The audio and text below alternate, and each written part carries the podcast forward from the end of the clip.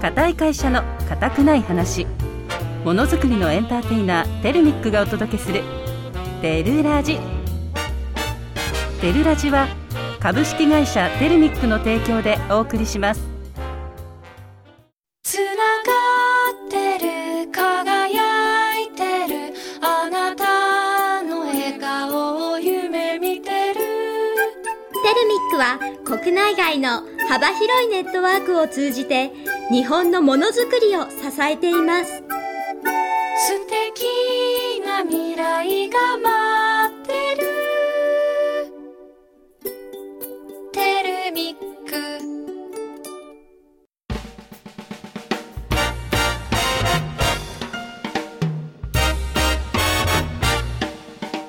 固い会社の固くない話ものづくりのエンターテイナーテルミックがお届けするテルラジテルラジは株式会社テルミックの提供でお送りします皆さんこんにちはテルミック社員のりんりんですこんにちは同じく社員ののんのんですのの今日1周年そおめでとうございうおまめですとうございます1年かそう2022年の9月7日がうんうん第1回目記念すべきまあのんのんは不在だったんだけどねりんりんはカッチカチでいやね本当あの時ちょうどね娘がコロナになって、うんうん濃厚接触ってことであの時代はねもう自宅待機しなきゃいけなかったんでしょうがないねであとからリンリン大丈夫かなと思ってカチカチだったでも大丈夫あのシチ FM さんがうんうまくちゃんと喋れるような形で編集してくれて、もうあれは本当に大変だったと思うさすがだね本当にまあそれで1年ということでうんこれからねこう今までみたいじゃなくてガラッとねもうラジオテルラジうん1年生として、2年目になるかうんとしてもっとちゃんと話せれるように2年ね生にそうだねもう最初は本当台本台本命って感じだったもんね台本がないともうちょっと待ってくださいそうずっと下を見て誰も目を合わさずに話すってね、うんうん今のだとこうやってあのちゃんと目を合わせてそうそうそうそう台本も何話すとか書かずに、うんなんなら結構あの急に振ったりとかねそうだねいや本当成に長したかもしれないまあでもこういった経験できるのもありがたいと思ってねいや本当にやらないといけないよね、会社にありがたいし、うん、頑張ろうってそうねなるもんね、そういえばのんの、うんそもそもテレミックとはどんな会社ですかねテレミックはこうやってねラジオとかやってるとよく聞かれるんですよね、テレミックって本当はあの何やってる会社なのかって聞かれるんですけど、ん、テレミックはあの金属加工うんを主にやっている会社で、まあ、単品小ロットが多いんですけど、うんあとどうかなジグとか、そうですうね、ん、そういったところをメインにはいやっていてあとやっぱりうん一番の特徴としては、製造業には珍しく社員の割合的には女性の割合がそ多ういと7割ね今だと約7割、うん、そしてなおかつ若い女性が多い20代後半30代前半だね平均年齢でいうと、まあ、男女合わせて30歳ぐらい今でいうと、そう、うんまあ、福利厚生もしっかりしてるっていうのと、うん今この収録してるスタジオも、まあ、テレミック自社のスタジオっていうことでそうテレ仮ビッがク本ス社タですジオよがねねありますすごいおしゃれでうん会社もすごい音楽ジャズ音楽が流れておしゃれな会社になってるのではい、本当にこう金属加工、まあ、製造業なんだけど、勤務していた何の会社だっけって逆に雰囲気を見て思うぐらいっねていうような会社ですね、うん伝わったかな、伝わる伝わる、そうだね、うん、これからね徐々にみ皆さんに伝えれたらなとそうだね思います、改めてねこうななぜそんうんなうん製造業のテレミックがラジオを始めたか。なんでなんで始めましたリンリン。始めたきっかけとしてはやっぱりこの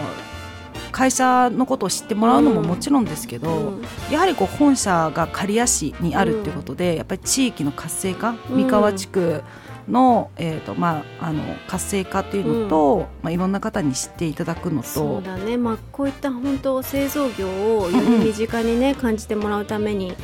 あ固い会社の固くない話っていうタイトルがねああるよるよううににねこう製造業の方たちをこうゲストに迎えてうんうんものづくりの固くない話っていうコーナーを作って製造業ってどういうことやってるのかなとかそうそうまあ、テルミックみたいにねこう女性でも若い方でうもん働けるこう場所があるんだよっていうのを、まあ、み皆さんに知ってもらいたいっていうのが、まあ、あの始めたきっかけでもあるんですけど、はい、まあ、どうかなこれを聞いてこう来年の週ん今年かもう今年の就活とか、うん来年のね、まあ、新卒もそうだけど中途採用の子たちでもこのラジオを聞いて「えテルミックってどんな会社だろう?」って言ってね入ってきてくれる子がいると嬉しいですよねそういった方たちをお待ちしておりますはいぜひお待ちしておりますはい、じゃあ今後もね製造業ならではうんのうん、楽しいお話をご提供させていただきます頑張りましょう、はいリンリンのんのんではいでは今日もよろしくお願いいたしおます願いしますただいまお送りした曲はメーガントレイナーで「Made You Look」ラジオネームサランさんからリクエストいただきましたありがとうございました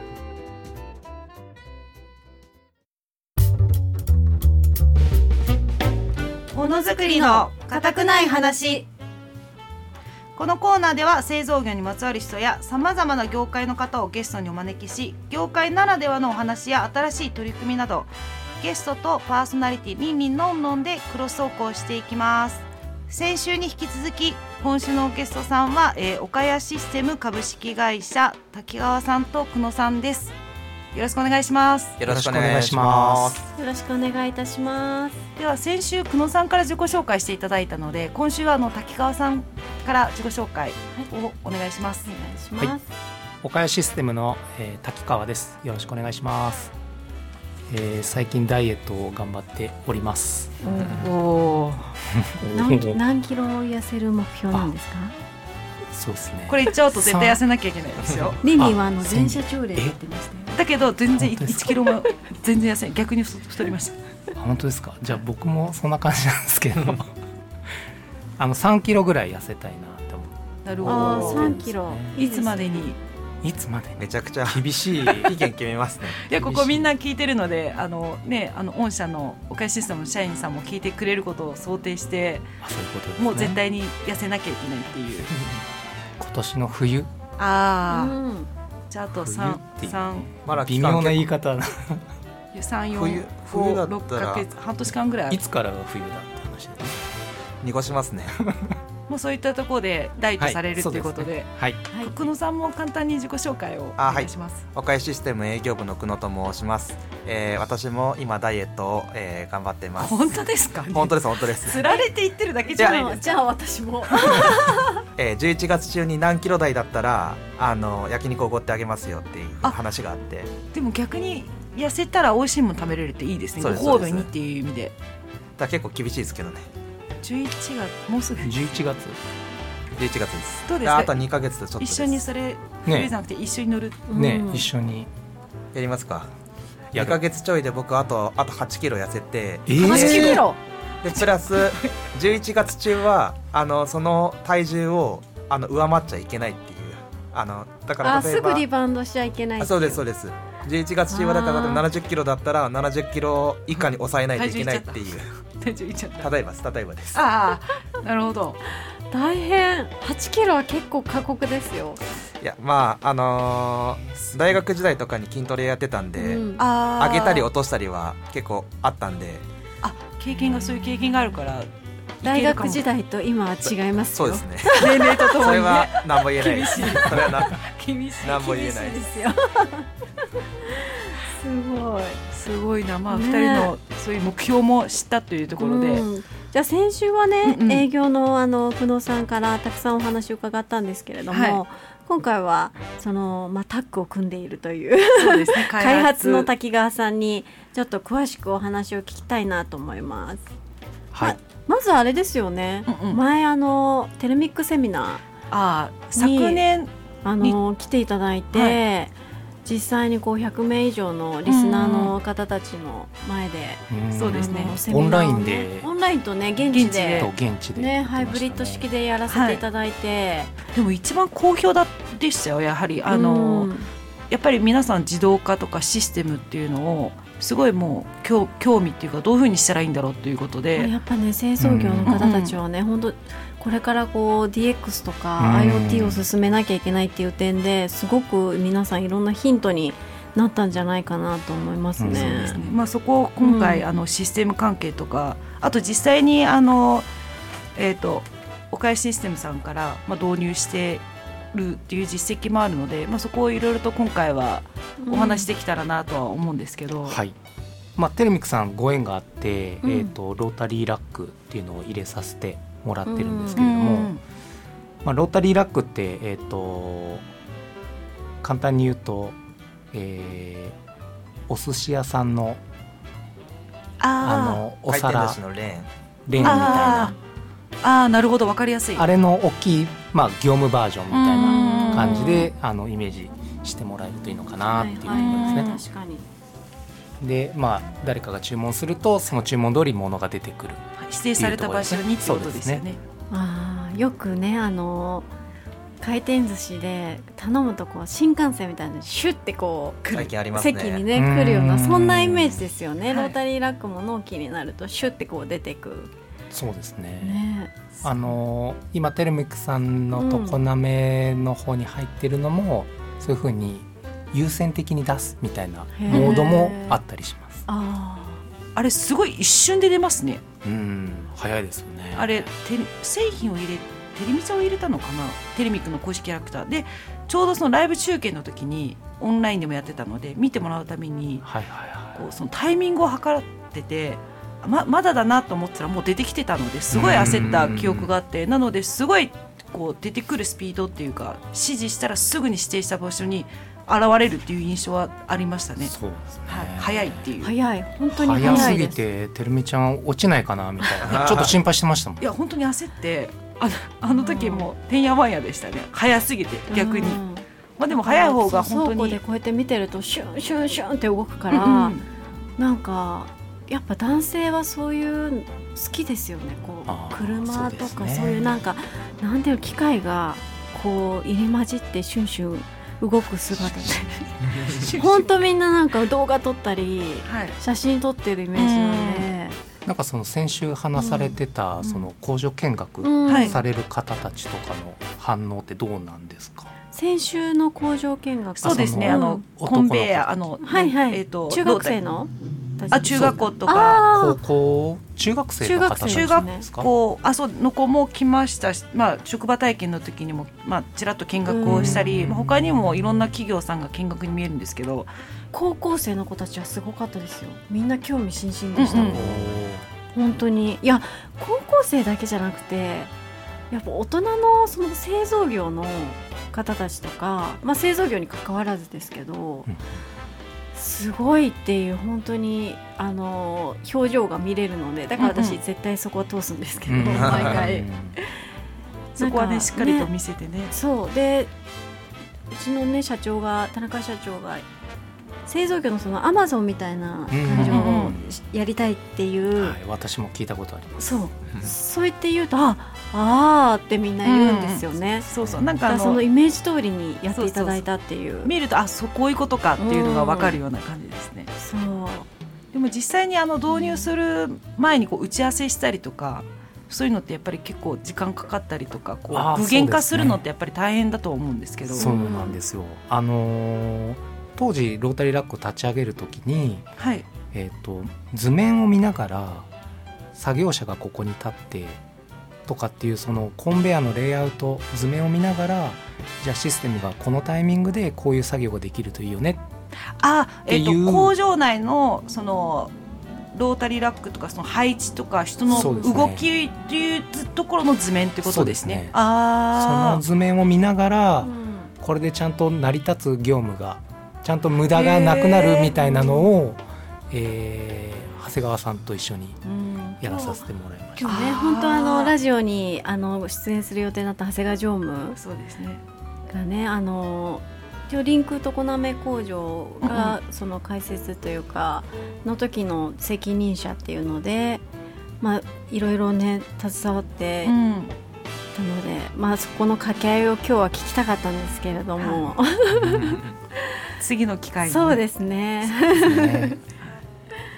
うん、まあそこがそのちょっと苦労しましたねやっぱりあー本当にこれでいけるのかなどうなのかな。ないいですかってこう長谷川さんに「いいですか?」って聞かうすん聞いて長谷川さんも「いいです」っていうのでこう進めていくっていうのはずっとやってましたね。へーあれだ多分見学会とかいろんなものでうんこの工場のこの動きとかどう動線こだわったところを資料に分かるように、えー、と追加してるんですけどきっと多分その地図あ図面っていうのはそのその資料にそうですね。あれすごく分かりやすいですうね。ん、あの人が極力動かない、うん、えー、そとうです左右行くだけとかミスしないようにっていうのをあれ結構時間かかったんじゃないですか一番。うんかかりましたね。やっぱりうんなんていうんですか我々はその業務のところまでは決めることができないので確かうにん確かにそっか長谷川さん決めてくださいっていうのでへえじゃあちょっと時間作りますっていうのでまあじゃあ次回の打ち合わせまでに回答をお持ちしますみたいな感じでやり取りをずっとしてましたね。ありますねでそれをこう認識の齟齬がなないような、えー、と設計書うんを作ったりして実際にその、えーこういうふうに物が流れますっていうのをエクセル上でへえこうマウスを使ってこう流れてこのタイミングでこういうふうに動きますけど認識合ってますかっていうのであじゃあそその間時間にすると何何秒なのみたいな話にあなっだて絶対そうなりますよそうですねね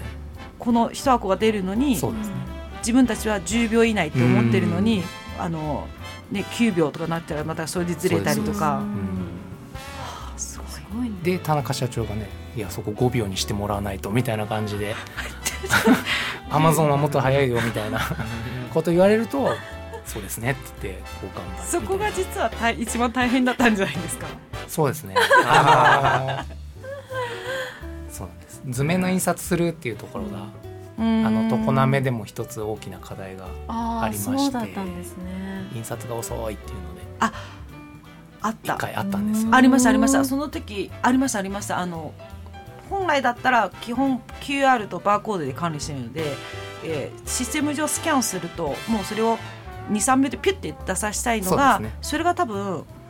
10秒そ15うです秒ねかかったような時期があってそ,、うんれをありましたねああ私も一回受け受け入れの時ですよねそうい受つけだろう入れ二年私がちょうど手伝ってた時だ1年前2年前2年前ぐらいですよコロナうが、ん、まだコロナ中だコでロしたナでした中でそうそうコロナ中で行った時にそう待ってる間に次のやつをやってないと追いつかないからっていう話で、印刷待ってる間に次のものをやるっていうはいはいはいでも今すごいさって出ますようーん今はそうですね。へいーやーやっぱりそういうのを改善改して善してくれてたんですね、ありがとうございます。 今はすごい効率化も良くて。へえ、そうか、そういうのもありましたね。そうですね。え、システムの連携とかありませんでした。自動倉庫とあそうとですね生産管理システムの連携ありましたね受け入れのとこですよねそうですね。今でも受け入れ検の品のとこと梱包のとこはまだでしたっけえーっとまだ検そこは連携してそうないですよね受け入れのとこですよねあれって思ったんですけど、もともと同じ会社さんが作ったシステムを連携することは。いいんですけど、違う会社さんと違う会社のやつを連携するのって、すごくこう。労力がかかるんじゃないのかなってあいーそううですねイメージがあるんですけど。いや確かにおっしゃる通りで、えーっと今もそこはすごく、えーアップデートするときに、課題えーっと他社さんと足並み揃えて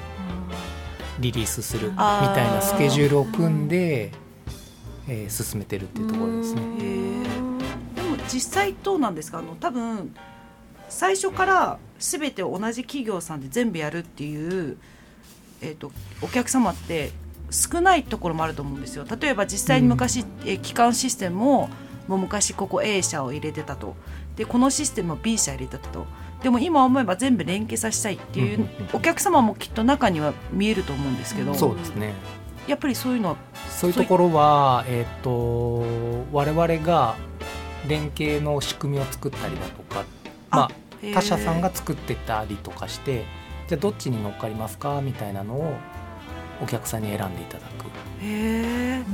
でも連携できるっていうことを今知ったので逆にあのすごいお客様としては心強いですよねじゃないそうとですねいろんなシステムがあって、うん連携したいのにできなくてじゃあもう一回全てを新しくするとなるとすごい労力と費用もかかるので、逆にそれを、ね、ヒアリングして、うん一番形で、えー連携できるっていうことを、こうやって多分聞いてる方は分かったので、あのすごい安心できるのかなって思いますね。そうですねそこがソフトウェアのすごく柔軟なうんソフトって言われてるところなのでへーやりようによってはああだいかくららでソもフできるトあだかなるらほどね分かりました 今の今の分かりました。ただちょっとあの金額がやっぱ他社さんによって違うので、んちょっとシビアな話ですけどあーまあでもそこも大事ですよね。そうですねうんなんで同じアップデートなのになんでこんな金額違うのみたいなあそういうのもあるんだ。そうですねそういうのはありますへえそうなんですねえトラブルとかなんかそういうのがあった時にも多分対応対応っていうかあのあると思そうんうでですすけどねトラブルの時になるとやっぱり A 社 B 社両方出てこないとあ責任がどっちなのっていうあ確のかにで席の所在はそうですよでね原因が分かるとまああの A 社だけだった B 社だけだったみたいな話になると思うんですけどへーそうい分からない場合は両方に声かけないといけないのでそういうちょっと手間っていうのはありますそういうねことそですねこが一社だとあのワンストップでいろいろ解決はできるかなっていうのはありますねねなんかいろいろ深くて聞きたいことがたくさんあるんですけどもちょっとお時間が来ちゃったのまたまたで来ちゃいましたそうなんですよ今日今週はね滝川さんにじゃあ一曲リクエスト曲をお願いしたいなと思うんですけども何かあのはい、えー夏なので、はいえーレゲエのボブ・マーリーの「Is This Love おおレゲエといえばリンリン大好きですねレ大レゲ好エきななんでこの曲なんですか夏だからですか」そうですねあのー学生のところに、まあ、よく聴いていたアへーーティストでレゲエの神様ですねえはいお願いします。では久野さん滝川さんありがとうございましたありがとうございましたありがとうございましたありがとうございました以上上ものづくりの固固くない話でししたりんりんのこれだけ覚えれば硬いよ中国語講座大家好皆さんこんにちはこのコーナーは中国生まれ日本育ちの私りんりんがおすすめするこれだけ覚えれば硬いよという中国語講座です日常生活で使えるフレーズや製造業の業界用語を中国語でお届けします放送終了後紹介した単語は Twitter や InstagramTikTok でもアップしますのでぜひ見てくださいはい私のんのんは生徒役で参加しますはい。なんなんあ動画撮るのそう私だ忘れたから、今ねクリックした。こういう時あんだなんけというの？わあワンラ。わワンラ私忘れた。私忘れたわワンラ。わワンラあなた忘れたの？はてなって質問する時ね。うんにワンラマン。にファンラマあれ待ってすごい似てるのがあったよ前シファンラマ そうそう。それね。ねだいたい後ろがはてな質問んする時は、なんとかなんとかまあ上に上げる感じ？二え世。もうまあ二世まあ二世ねすごいね。シのんフのァンラマシュファンラマンシ。ファンラごマ飯食べたって意味なんだけど、あのこんにちはみたいな。うん感じの意味で使うのね、まあ、今回1周年っていうことで、はい振り返りをねはいほのんの今の感じだと私全部覚えてますみたいな感じだったけれどもはいはいどうしようかなやっぱり製造業だからうん前あの測定器具測定器具をねちょっと勉強したんだけどノギスはなんていうのてりみちゃんの手に持ってるカチおすごい、ね、今何か見たでしょ見てない見てないこれは見てないよ本当にノギスはねカーチーで覚えてるりゅうりゅうりゅうりゅうりゅうりゅうすごい 使えるねこれ多分ね今までこう教えた単語だとりゅうりゅうりゅうあの使えると思う本当だねすごいあとね私が好きなのはうん、好きなのとかある好のきなの好きな のっていうかやっぱり思い出深いのは数字かなもうあれはね本一番当にね大丈夫かなって思っちゃった今後私中国語講座大丈夫かなと思っていやでも2回あれ3回目のやつかテルラジだから私が初めてああえっ、と出演した3回目からだからそうだねうん三回目ああそうだねじゃなかったっけ三回目かよ大抵のんのの場合は本当に発音があのじょ上手だからね大体一回でも終わっちゃうでちゃんと覚えてるんだけど数字はあれは二回やっちゃったねあとあーあとはね和洋ファツァイああ我要发财和洋ファツァイ私はお金持ちになるそうこれ大事これは本当に唱ねえるんだよね自分で和洋ファツァイそうこれは本当に大事りょうりょうりょうも大事だけりゅどうりゅうりゅう我要发财も大事和洋ファツァイあとまあ社長が一番大事だよっていうのはあのシーソーチェンねああお手洗いねあれはもう昔から言われてたねでもこれはうん本当にあの覚えた絶対もう覚えたら絶対使える、どんな場面でも使える皆さん覚えてください「洗手洗間シーショー」 「洗手間」あ「三世三世一世シーショージェンあそう正しくはそうなんだ」まあでもうん早く言えば大体ね「洗手間」「洗手間間シーソーチェンシーソーチェンって」言えばあいあいそのうそうそうシーソーチェあーンシーソーチェン「なになになりなりあそこあそこああそこはそこはなりなりっていうの」これも実は勉強したからね「なになになりなりあそこあそこ」「这里这里チャリチャリここここ」チャリチャリそうなりなりそうそう今日はちょっとあの復習以外もちょっとね教えてあげたいの が突然でしょ突然でしょなあんだの中国語で孫とかあるじゃんあのおばあちゃんから見て孫ってあるじゃんああ祖母と孫の関係ねそう孫孫を中国、日本だと男性側でも女性側でもおおお孫さんでしょお孫さんちゅそうそ中う国違う一緒一緒中国違う違うんだお父さんの、えー、と子供がの孫だったら、うん男性側の方だったとしたらね孫子スンツあ待って内孫外孫って意味かなあそれそれそれそうそうそうあやっぱそうい日うこと本あるのそうそうそうそう今今今でも使うけどあのやっぱ男性が強いっていう国柄うんで、強いって言い方おかしいけどまあそういう柄で、えー自分の息子の孫さんだと、えっ、と孫子スンズで自分の娘の娘の子供だとワイ孫子ワイスンズそれは何でかというともだ男女区別っていうよりかは、えー一番は多分自分の娘だと外に嫁ぐじゃんうん外に嫁いた孫っていう感じで Y スンズ初めてして私、うん今日はあの中国講座っていうの日本語講座になった私もう日本だと孫ので一言で統一されてるもんだと思っあいやていねて、外孫内孫ってあるから内孫だからねとかさ外孫だもんねみたいなさあそれはねよく言う言うけど全然逆だったそういうなんて言うんだろうよくよくあるねその姑とかそういう関係性のそうそうあ何一緒じゃん一緒でしょ本当に直系の子供が内孫あえ何じゃあ一緒じゃんうんだけどまああれだよね養子に入ってたとしたら娘の子供が内孫ってことだよねよかった今日あの、うんこのスンズ Y スンズを、ワイスンズスンズまあ、そうを勉強して私初めて日本語をああそういいうのあるんだと思ってすごいいい勉強になった逆スにンズもんもんだとか言うの言う言うよすごい今のりょうりょうりょうりゅうりゅうりゅうつなげちゃった教えてもらった単語つなげてみたらよかった大丈夫だったあのモンモンだは可愛いかわいいかわいいねスンズもんもんだっていうのそうもうもうでもそんなそんなふうに言わないけどでもいまあそうだよね孫をかわいいなんて言わないもんね名前で言うよねそれやいやでもスンズっていうよ普通に孫っていう名前で言うそうなんだ時もあるけど言って「ハオクアイ」って「ハウハハウクアイ」「ハウクアイナ」だっけ「ハオク怖いな怖そいれはタイクアイラタイクアイラ」めちゃめちゃ可愛いめちゃめちゃ怖い「タイクアイラそうモンモンだは」もんもんだよキュンキュンかわいいなんだこれなんかインターネット用語あるじゃんキュンキュンじゃなくてなんだっけあ萌え萌え萌え萌えキュンあ思い出した萌え萌えキュンキュン萌え萌えっていうのそがれがもんもんだそれねでもやったね可愛いって日本語で言えば通じるからね中国でもそうそれ前もやったよね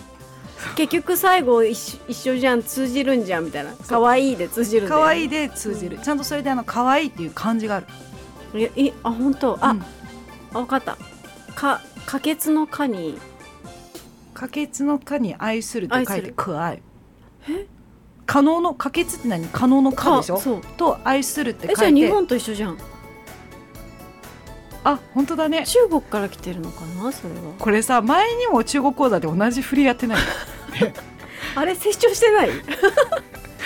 記憶がもう全え然、ー、そうなんだすごいねへえそうまあなんだやっぱり中国語と日本語は似ているっていうことかうな、ん、でも漢字は似ていても、うん時に違うのもあるあそうなんだだから漢字を見てあこういう意味だなって思思っちゃいけないあれダメなんだね例えば何があるんだろうしあ手紙手に紙って書いて手紙でしょうん頼りの手紙、うん中国は「小紙」って読むんだけど焼酎これはあの手紙って意味じゃなくてトイレットペーパーとかあ紙っていう意味そうなんだ小紙って書いてあるとあトイレットペーパーとかティッシュかなって思う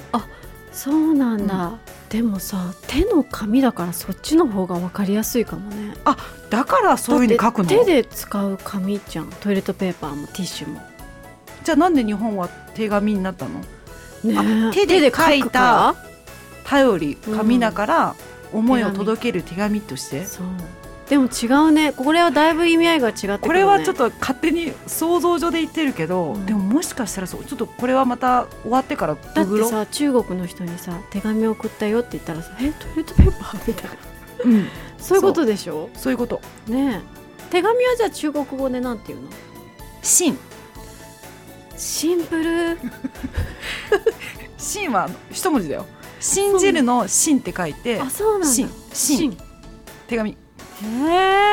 基本だからもう短いのだから数字で話す時も、1101001001000万とか2030とかは、うん日本語だとあのひらがなが多すぎるので中国語だともう一言とかへえ凝縮されるので基本多分ミンミンみたいな人だと数字の時は必ず中国語で数字を数える、あなるほどねそれ以外は日本語みたいなうーん本当に分かってるいや奥深いね今のは適当だねのんの今すのはもうごいね倫理にはちょっと最近そういうのね見破られちゃうからねそうそう気をつけなきゃねそうだねまあみんなもねあの、う初めて聞いた方も中にいるかもしれないので、うん過去のねあの中国講座もいろんなのも YouTube で配信されてるので、うんぜひねさっきの「モンモンだ」とかでものんのはもう大丈夫のんのは大も丈う夫あの明日以降から2年目ということで中国語もバッチシになるからもっとレねベルがアップするってことね、今レベル5ですえもうレベル5になったのマックスがレベル100としてめちゃくちゃ低いね これからも頑張りましょういやはい頑張りますではまた次回在ンおぞらージェただいまお送りした曲はメイ・スティーブンスで「If We Ever Broke Up」ラジオネームヒデさんからリクエストいただきましたリクエストありがとうございました1周年記念のエンディング はエンディングはちょっと変わったような感じしたいけど思いつかないねねえでも本当あっという間でしたね1年あっという間でしたね本当に30分放送が45分に拡大してそうカチカチだったのが、ちょっとや柔らかくなって柔らかくなっていまだに時間が見れないけど、のんのんがタイムキーパーになってもうだもうすぐだよもうダメだよっていうのを知らせてくれるんで、うん毎回でうもあまのくいってるけれどもねラジオ聞いて聞いてるよって言ってくれる人とかがいると本当に嬉しいですよねいや嬉しいうんこの間ね言ってたのがなんかあの社長とうん一緒にあの出る、ね、ラジオとかであのそういう社員と社長のその距離感が近いのを見れ聞けるとなんかすごくい気分がなんかすごい良くなってよよく眠れるって言ってる人がいてええ え寝る前に聞いてるんですか?」って言ったら「そう寝る前に聞いてる」とか言ってあゆっくりしっかりとねすごいよね嬉しいいやね嬉しい よくあの見学会とかそうじゃない時でもそうですけど、えもしかしてあなたりんりんね言ってくれる人いるよねあの回はなんちゃらとかなんかもし結かして構のんのんあそうそう電話でね言われたこともあるもしかしてあなたがのんのんさんですか会ったこともない人にだからやはり皆さん聞いてくださってるなっていうところで、ねえそういった声をもらうとねそうもっとちゃんとしっかりお話しして、いろんなことをさ発信できたらなとそうそうそうそういやこんな発信できる場所があるっていうのはうんありがたいことなので、本当にねテルミックのえっ、とねこととか製造業のこととか、うんまたこういった地域のねこととかね愛知県の三河地方とかいろんな常滑とかね島根島根の松江市もだけどチルチルーもねうん MIC 深セン大連かなそうそ中国の情報とかもねうはい日々発信していきましょ柔らかく硬い会社の硬くない話言えてたそんな感じでやっていきましょう大会社の柔らかい話だ はいこの番組では曲のリクエストも募集していますのでこれをかけてほしいという方はどしどしこちらまでご応募ください応募方法はピッチ FM 公式ホームページのリクエストメッセージフォームよりご応募くださいうまたオープニングでもお伝えしましたテレミックのお届けするラジオテルラジの情報はテレミック公式ホームページでもご紹介しています YouTube、Twitter、Instagram、TikTok でも随時配信していきますのでぜひフォローをお願いしますオンエアが聞けなかった方は過去の放送回の配信も行っております。Apple Podcast、Google Podcast、Spotify、Amazon Music のアプリでスマホやタブレットがあればどこでも聞けます。こちらもぜひお気に入り登録をお願いいたします。固い会社の固くない話、ものづくりのエンターテイナーテレミックがお届けするてるラジ、お相手はリンリンとのんのんでした。また来週さようなら。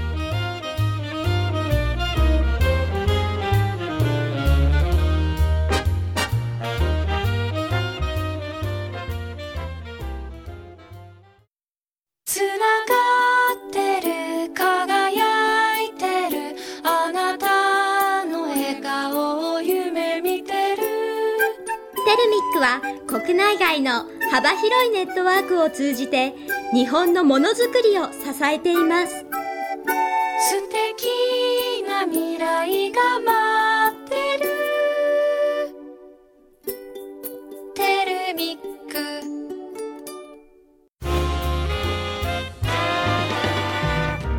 テルラジは株式会社テルミックの提供でお送りしました。